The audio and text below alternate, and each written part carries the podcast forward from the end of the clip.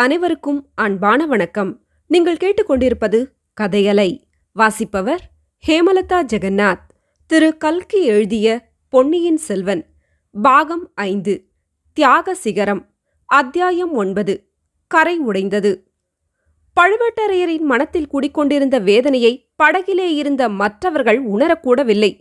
புயற்காற்றில் படகு அகப்பட்டுக் கொண்டதன் காரணமாகவே அவர் அவ்வளவு சங்கடப்படுவதாக நினைத்தார்கள்.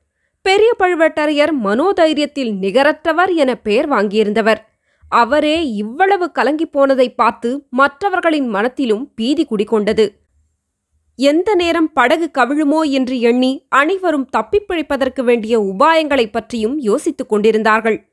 கடைசியாக வெகு நேரம் படகு தவித்து தத்தளித்த பிறகு கரையேற வேண்டிய துறைக்கு அரைக்காத தூரம் கிழக்கே சென்று கரையை அணுகியது. இனி கவலையில்லை.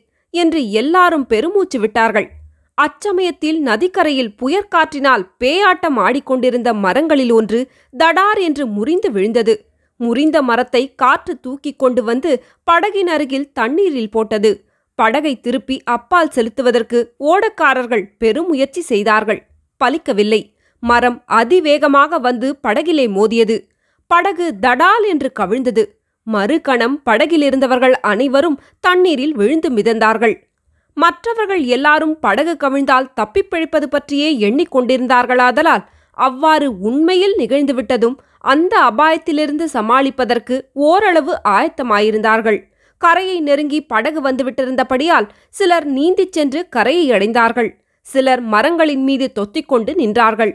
சிலர் கையில் அகப்பட்டதை பிடித்துக்கொண்டு தண்ணீரில் மிதந்து கொண்டிருந்தார்கள். ஆனால் பழுவேட்டரையர் வேறு சிந்தனைகளில் ஈடுபட்டிருந்தபடியால் படகுக்கு நேர்ந்த விபத்தை எதிர்பார்க்கவே இல்லை. படகு கவிழ்ந்ததும் தண்ணீரில் மூழ்கிவிட்டார். அவரை பிரவாகத்தின் வேகம் வெகு தூரம் அடித்துக்கொண்டு போய்விட்டது. சில முறை தண்ணீர் குடித்து மூக்கிலும் காதிலும் தண்ணீரேறி திணறி தடுமாறி கடைசியில் ஒருவாறு சமாளித்துக் கொண்டு அவர் பிரவாகத்துக்கு மேலே வந்தபோது படகையும் காணவில்லை. படகில் இருந்தவர்கள் யாரையும் காணவில்லை. அது மட்டுமல்லாமல் வெள்ளம் தம்மை அந்த மாநதியின் மத்திய பிரதேசத்தை நோக்கி இழுத்து கொண்டு போவதை பழுவேட்டரையர் அறிந்தார். உடனே அந்த கிழவரின் நெஞ்சில் பழைய தீரத்துவம் துளிர்த்து எழுந்தது. எத்தனையோ போர்களில் மிக ஆபத்தான நிலைமையில் துணிவுடன் போராடி வெற்றி பெற்ற அந்த மாபெரும் வீரர் இந்த கொள்ளிடத்து வெள்ளத்துடனும் போராடி வெற்றி கொள்ள தீர்மானித்தார். சுற்றுமுற்றும் பார்த்தார். சமீபத்தில் மிதந்து வந்த ஒரு மரக்கட்டையை எட்டி பிடித்துக் கொண்டார். கரையை குறிவைத்து நீந்தத் தொடங்கினார். வெள்ளத்தின் வேகத்துடனும் புயலின் வேகத்துடனும் ஏக காலத்தில் போராடிக் கொண்டே நீந்தினார். கை சளைத்தபோது சிறிது நேரம் வெறுமனே மிதந்தார். பல முறை நதிக்கரையை ஏற முயன்றபோது மழையினால் சேராகியிருந்த கரை அவரை மறுபடியும் நதியில் தள்ளிவிட்டது. உடனே விட்டுவிட்ட கட்டையை தாவி பிடித்துக்கொண்டார் இவ்விதம் இருட்டி ஒரு ஜாமத்துக்கு மேலாகும் வரையில் போராடிய பிறகு நதிப்படுகையில் நாணற்காடு மண்டி வளர்ந்திருந்த ஓரிடத்தில் அவருடைய கால்கள் தரையை தொட்டன. பின்னர் வளைந்து கொடுத்த நாணர் புதர்களின் உதவியைக் கொண்டு அக்கிழவர் தட்டு தடுமாறி நடந்து கடைசியாக கரையேறினார். அவரை சுற்றிலும் கனாந்தகாரம் சூழ்ந்திருந்தது. பக்கத்தில் ஊர் எதுவும் இருப்பதாக தெரியவில்லை. திருமலையாற்றுக்கு எதிரில் கரையேற வேண்டிய ஓடத்துறைக்கு சுமார் ஒன்றரைக்காத தூரம் கிழக்கே வந்திருக்க வேண்டுமென்று தோன்றியது. ஆமாம் குடந்தை நகரத்துக்கு அருகிலேதான் தாம் கரையேறியிருக்க வேண்டும். இன்று இரவு எப்படியாவது குடந்தை நகருக்கு போய்விட முடியுமா? புயல் அப்போதுதான் பூரண உக்கிரத்தை அந்த பிரதேசத்தில் அடைந்திருந்தது. நூறாயிரம் பேய்கள் சேர்ந்து சத்தமிடுவது போன்ற பேரோசை காதை செவிடுபடச் செய்தது. மரங்கள் சடசடவென்று முறிந்து விழுந்தன. வானத்தில் அண்ட கடாகங்கள் வெடித்து விடுவது போன்ற இடிமுழக்கங்கள் அடிக்கடி கேட்டன. பெருமழை ஜோவென்று கொட்டியது. எங்கேயாவது பாழடைந்த மண்டபம் அல்லது பழைய கோவில் இல்லாமலா போகும்? அதில் தங்கி இரவை கழிக்க வேண்டியதுதான். பொழுது விடிந்த பிறகுதான் மேலே நடையை தொடங்க வேண்டும். என்று முடிவு கட்டிக்கொண்டு தள்ளாடி நடுங்கிய கால்களை ஊன்றி வைத்த வண்ணம் நதிக்கரையோடு நடந்து சென்றார். நதியில் கரையின் விளிம்பை தொட்டுக்கொண்டு வெள்ளம் போய்க் கொண்டிருந்தது. மழை பெய்தபடியால் கரை மேலேயும் ஓரளவு தண்ணீராயிருந்தது. இருட்டைப் பற்றியோ சொல்ல வேண்டியதாயில்லை ஆகவே அந்த வீரக்கிழவர் நடந்து சென்றபோது தம் எதிரிலே நதிக்கரையின் குறுக்கே கொஞ்சம் தண்ணீர் அதிகமாக ஓடியதைப் பற்றி அதிக கவனம் செலுத்தவில்லை. திடீரென்று முழங்கால் அளவு ஜலம் வந்துவிட்டதும் சற்று தயங்கி யோசித்தார். தொடையளவு ஜலம் வந்ததும் திடுக்கிட்டார். அதற்கு மேலே யோசிப்பதற்கு அவகாசமே இருக்கவில்லை. மறுகணம் அவர் தலைக்குப்புற தண்ணீரில் விழுந்தார். கொள்ளிடத்தின் கரை உடைத்துக்கொண்டு அந்த இடத்தில் தெற்கு நோக்கி பாய்ந்து கொண்டிருந்த வெள்ளம் அவரை உருட்டி புரட்டி அடித்துக்கொண்டு போயிற்று. கரைக்கு அப்பால் பள்ளமான பிரதேசமானபடியால் அவரை ஆழமாக இன்னும் ஆழமாக அதல பாதாளத்துக்கே அடித்துக்கொண்டு போவது போல் இருந்தது. படகு கவிழ்ந்து நதியில் போய்க் கொண்டிருந்த வெள்ளத்தில் மூழ்கிய போது அவர் சற்று எளிதாகவே சமாளித்துக் கொண்டார். இப்போது அவ்விதம் முடியவில்லை. உருண்டு புரண்டு உருண்டு புரண்டு கீழே கீழே போய்க் கொண்டிருந்தார். கண் தெரியவில்லை காது கேட்கவில்லை. நிமிர்ந்து நின்று மேலே வரவும் முடியவில்லை. மூச்சு திணறியது.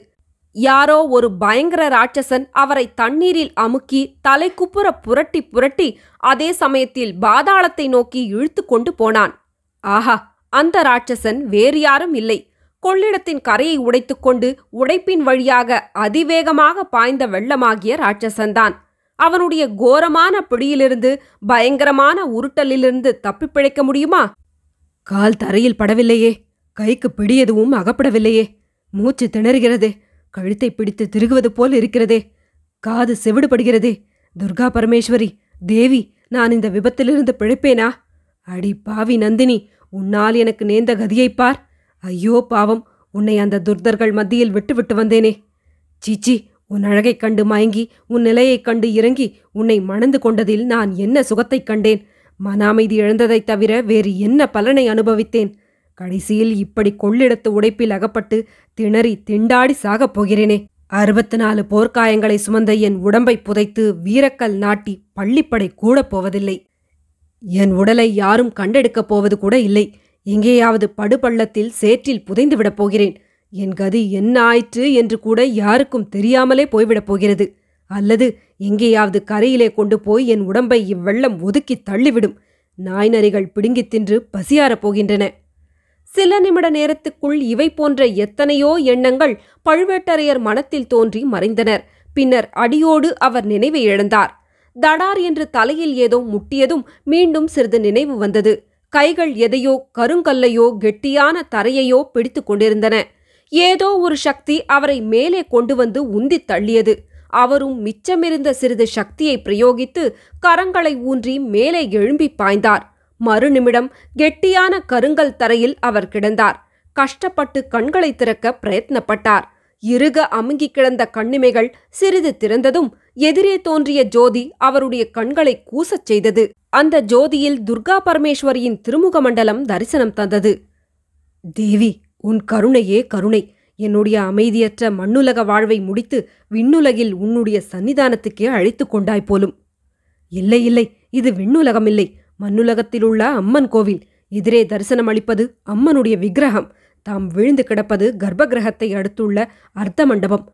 அம்மனுக்கு அருகில் முணுக் முணுக்கென்று சிறிய தீபம் எரிந்து கொண்டிருக்கிறது. அதன் வெளிச்சந்தான் சற்று முன் தம் கண்களை அவ்வளவு கூசச் செய்தது. வெளியிலே இன்னும் ஜோ என்று மழை கொட்டிக் கொண்டிருக்கிறது. புயலும் அடித்துக் கொண்டிருக்கிறது. அவ்வளவு புயலும் மழையும் தேவி கோவிலின் கர்ப்ப கிரகத்தில் ஒளிந்த தீபத்தை அசைக்க முடியவில்லை. அது ஒரு நல்ல சகுனமோ? துர்கா பரமேஸ்வரி தம்மிடம் வைத்துள்ள கருணைக்கு அறிகுறியோ? எத்தனை பெரிய விபத்துகள் வந்தாலும் தமது ஜீவன் மங்கிவிடாது என்று எடுத்துக் காட்டுவது போலல்லவா இருக்கிறது? ஜெகன்மாதாவின் கருணையே கருணை. தமது பக்தியெல்லாம் தாம் செய்த பூசனையெல்லாம் வீண் போகவில்லை. கிழவர் தட்டு தடுமாறி எழுந்து நிற்க முயன்றார். அவர் உடம்பு நடுங்கியது. வெகுநேரம் வெள்ளத்திலேயே கிடந்தபடியால் உடம்பு ஜில்லிட்டு நடுங்குவது இயல்புதானன்றோ? அம்மன் சந்நிதியில் திரைவிடுவதற்காக தொங்கிய துணியை எடுத்து உடம்பை நன்றாக துடைத்துக் கொண்டார். தமது ஈரத் துணியை களைந்து எறிந்துவிட்டு திரைத்துணியை அறையில் உடுத்திக் கொண்டார். அம்மன் சந்நிதியில் உடைந்த தேங்காய் மூடிகள் பழங்கள் நிவேதனத்துக்கான பொங்கல் பிரசாதங்கள் எல்லாம் வைத்திருப்பதைக் கண்டார். தேவிக்கு பூஜை செய்வதற்காக வந்த பூசாரியும் பிரார்த்தனைக்காரர்களும் எல்லாவற்றையும் அப்படி அப்படியே போட்டுவிட்டு ஓடிப் போயிருக்க வேண்டும். ஏன் அவர்கள் அப்படி ஓடினார்கள்? புயலுக்கும் மழைக்கும் பயந்து ஓடினார்களா? அல்லது கொள்ளிடத்துக்கரையில் உடைப்பு ஏற்பட்டு விட்டதை பார்த்துவிட்டு ஓடினார்களா? எதுவாயிருந்தாலும் சரி தாம் செய்த புண்ணியந்தான். துர்கா பரமேஸ்வரி தம்மை உடைப்பு வெள்ளத்திலிருந்து காப்பாற்றியது மட்டுமல்ல தம்முடைய பசி தீர்வதற்கு பிரசாதமும் வைத்துக்கொண்டு காத்திருக்கிறாள். இன்று இரவை இந்த கோவிலிலேயே கழிக்க வேண்டியதுதான். இதைக் காட்டிலும் வேறு தக்க இடம் கிடைக்கப் போவதில்லை. உடைப்பு வெள்ளம் இந்த சிறிய கோவிலை ஒட்டித்தான் பாய்ந்து செல்ல வேண்டும். அதனால் கோவிலுக்கே ஆபத்து வரலாம்.